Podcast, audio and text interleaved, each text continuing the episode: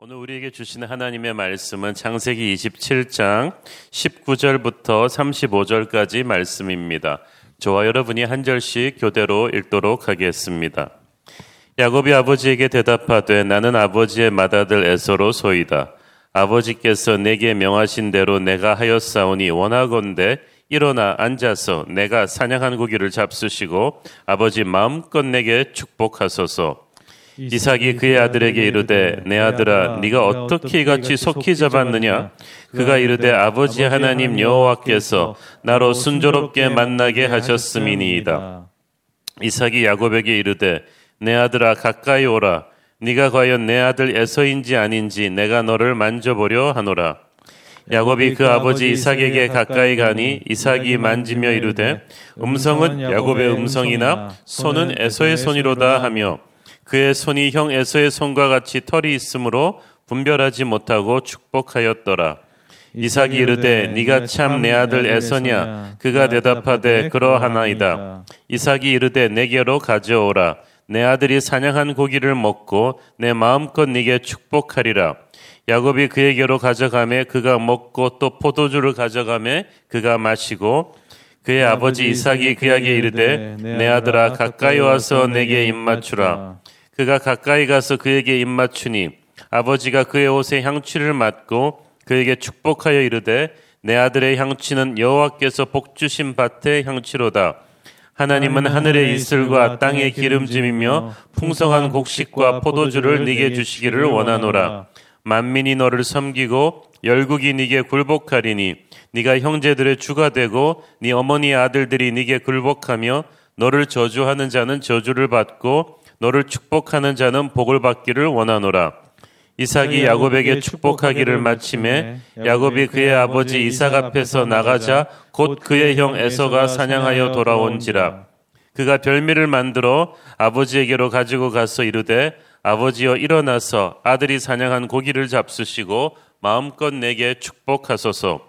그의 아버지 이삭이 그에게 이르되 너는 누구냐. 그가 대답하되 나는 아버지의 아들 곧 아버지의 맏아들 에서로 소이다. 이삭이 심히 크게 떨며 이르되 그러면 사냥한 고기를 내게 가져온 자가 누구냐. 네가 오기 전에 내가 다 먹고 그를 위하여 축복하였은즉 그가 반드시 복을 받을 것이니라.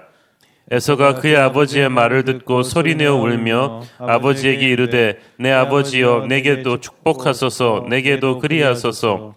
이삭이 이르되 네 아우가 와서 속여 네 복을 빼앗았도다. 아멘. 어제 본문에서 우리는 이 믿음의 집안이 서로를 속이면서 분열되기 시작하는 안타까운 모습을 살펴보았습니다.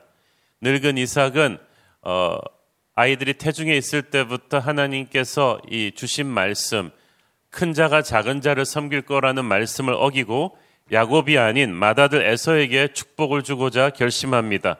그래서 디데이를 정하고 몰래 에서를 따로 불러서 자신을 위해 사냥한 별미를 준비해오라고 합니다.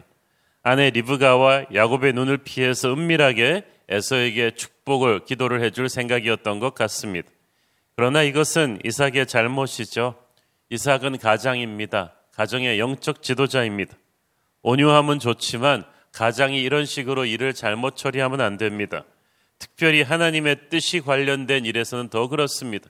분명히 하나님이 오래전부터 계시로 작은 자가 동생이 큰형의 섬김을 받을 거라는 그런 메시지를 주셨는데 이삭은 하나님의 생각을 어기고 은밀하게 에서를 축복해버리고자 하는 꾀를 냈습니다. 여기에 그의 죄가 있습니다. 그가 이 문제로 갈등이 있었다면 아내 리브가와 의논했었어야만 했습니다. 이 부부 사이에는 거짓이 없어야죠. 우리가 주일날 다윗 설교할 때도 배우고 있지만은 우리 믿음의 가정이 거짓말을 하기 시작하면은 정말 답이 없게 됩니다. 서로 힘들어도 정직하게 대화하면 잘못한 것이 있어도 진리의 성령께서 어떻게든 해결을 해 주십니다. 이삭도 솔직하게 자기의 고뇌를 아내와 나누고 함께 기도했더라면 상황이 달라졌을 것입니다. 근데 가정의 영적 지도자인 아버지 이삭은 고민도 혼자 하고 결정도 혼자 합니다. 그래서 아내를 속이고 인간적인 책략으로 뒤에서 문제를 해결하려 했죠.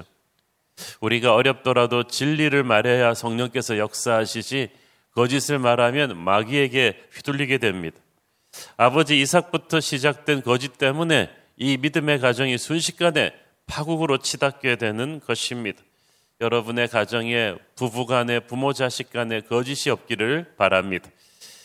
하나님께서 이삭의 잘못된 계획을 그냥 내버려 두지 않으셨어요.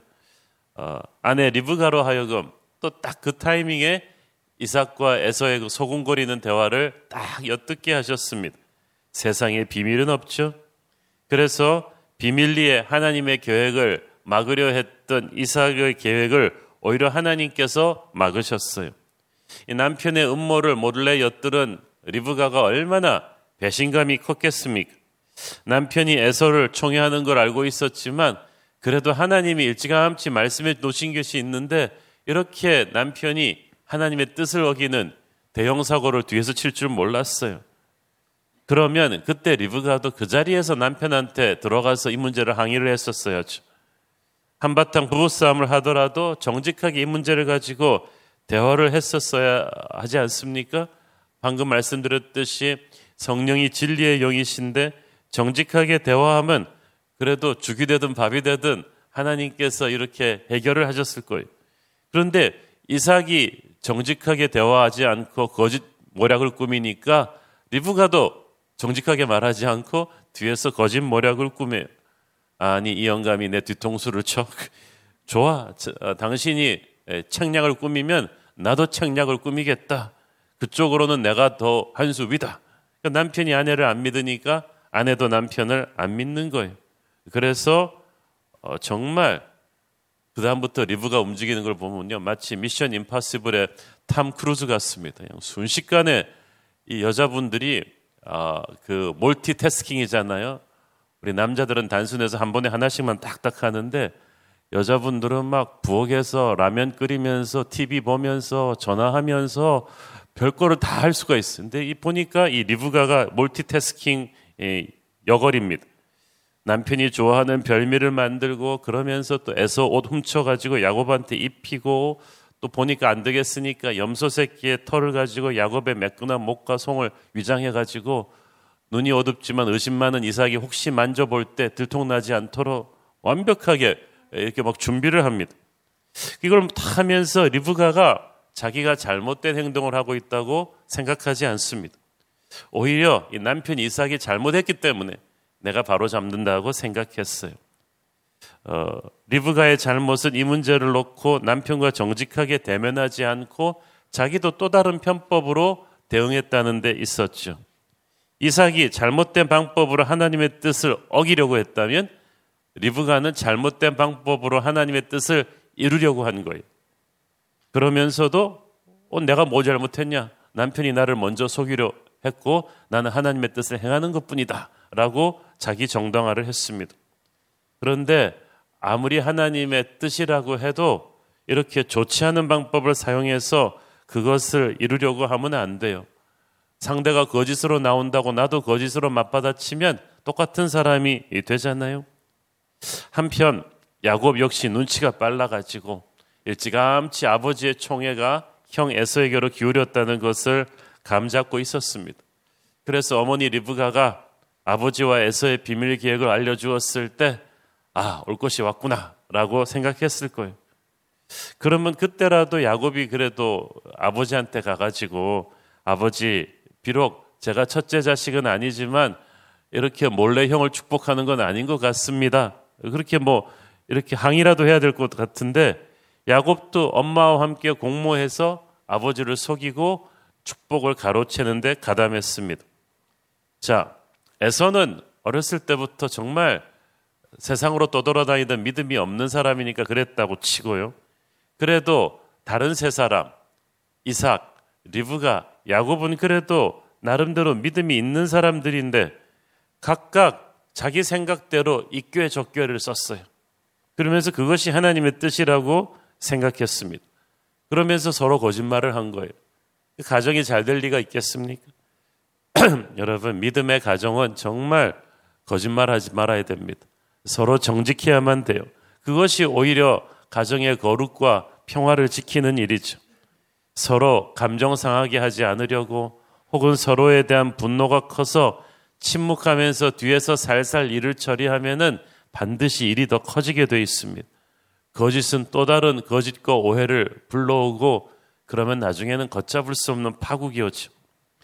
이삭과 리브가와 야곱의 문제가 뭐냐 하면 이들은 하나님을 전적으로 신뢰하지 못했습니다. 그래서 마음이 조급하니까 다들 무리수를 두었어요.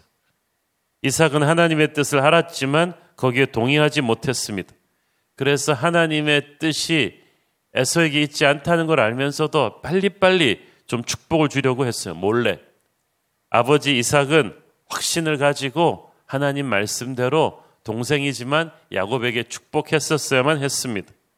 그런데 이삭은 강한 용사인 아들 에서를 처음에는 인간적으로 자기와 다르니까 좀 사나이다우니까 좋아했다가 나중에는 두려워했죠. 평생 아버지 아브라함의 카리스마에 눌려 살았던 이삭이기 때문에 이제 장성한 용사 아들 에서의 카리스마가 두려웠습니다.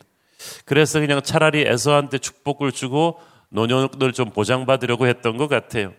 그래서 하나님의 뜻을 거슬려 가면서 에서에게 축복을 빌어주려고 한 것입니다. 엄마 리브가도 야곱을 축복하시려는 하나님의 뜻은 알았지만 에서를 편애하는 남편 이삭을 보면서 어딘가 불안했어요. 그래서 아유 이거 내가 가만 놔두면 우리 야곱이 축복을 잃고 말겠구나 라고 생각해서 인간적으로 움직인 거죠. 이러다가는 하나님의 계획이 무산되겠다. 나라도 움직여서 하나님을 도와드리자 이렇게 한 거예요. 어머니 리브가는 하나님이 만약에 진짜 그런 뜻을 주셨다면 어떤 방법으로든 그 뜻을 관철시키실 것을 믿어야만 했습니다. 그런데 리브가는 하나님한테 맡기고 기다리지를 못했어요. 연약한 자기 아들, 자기가 나서서 챙겨주지 않으면 아무도 안 지켜줄 거라고 생각했습니다. 근데 리브가가 몰랐던 것이 리브가의 아들이기 전에 야곱은 하나님의 아들이었어요. 그래서 하나님한테 의탁을 해야 되는데 자기가 나서서 문제를 더 복잡하게 만들어버렸어요. 저는 이 땅의 극성 엄마 아빠들이 이 메시지를 마음에 깊이 새기기를 바랍니다. 자녀 문제에 있어서 우리 부모가 너무 나서서 하나에서 열까지 다 해주려고 하면 하나님이 개입하실 틈이 없어져요. 우리의 자녀이기 전에 하나님의 자녀이기 때문에 어느 순에서는 우리가 믿고 이렇게 놓아주는 게 필요해요. 물론 이 사람이 이 아이가 자기의 인생의 방향을 잡을 나침판은 필요하지. 말씀의 나침판은 쥐어주되 그 다음에는 하나님이 그 아이를 인도하실 수 있도록 우리가 놓아주는 게 좀 필요합니다. 하나님이 이 자녀를 우리보다 더 잘 아시잖아요. 그들에게 무엇이 좋은지를 우리보다 더 잘 아시기 때문에 우리도 어느 선에서 부모가 물러서는 법을 배워야 되는 거예요. 근데 리브가는 내가 챙겨주지 않으면 이 아이는 망할 것이다 라는 그런 강박관념에 간 거예요. 혹자는 이렇게 말합니다. 만약 리브가가 이삭을 속여서라도 야곱을 위해서 축복을 가지고 오지 않았더라면 어떻게 될 뻔했는가? 꼼짝없이 에서에게 축복이 갔을 것이고 그러면 하나님의 뜻이 무산되지 않았겠는가? 그렇지 않습니다. 리브가가 나서지 않았더라도 하나님께서 어떤 방법으로든 자신의 뜻을 이루셨을 것입니다. 이삭이 마지막 순간에 마음을 바꾸었을 수도 있잖아요. 하나님의 뜻을 확신했다면 그 뜻을 이루는 방법 또한 우리는 하나님께 온전히 맡겨야 하는 것입니다. 야곱도 보십시오. 어차피 하나님이 예비하신 축복은 그를 위한 것이었습니다. 그것은 야곱이 특별히 잘나서 노력해서 야곱이 그것을 갈망해서 온 것이 아니라 하나님의 은혜의 선택으로 온 거예요. 그러면 야곱은 그것을 믿고 앉아서 하나님의 역사를 기다려야 되는 것입니다. 그런데 어렸을 때부터 야곱도 무리수를 많이 뒀어요. 굳이 배고파 돌아오는 에서를 단팥죽으로 속여가지고 장자권도 뺏고 한 번 남 속인 사람이 두 번 속이는 게 뭐 어렵겠어요? 그래서 한 번 속인 형을 또 속였습니다.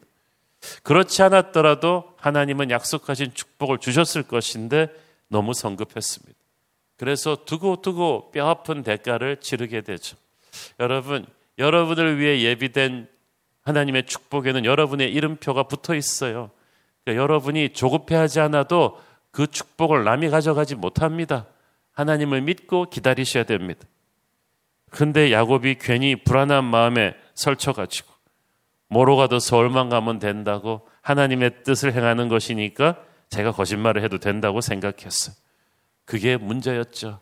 여러분, 하나님의 뜻, 옳은 일이라고 해도 반드시 하나님의 방법으로 해야지 인간이 무리수를 두면은 상황이 걷잡을 수 없이 힘들어집니다.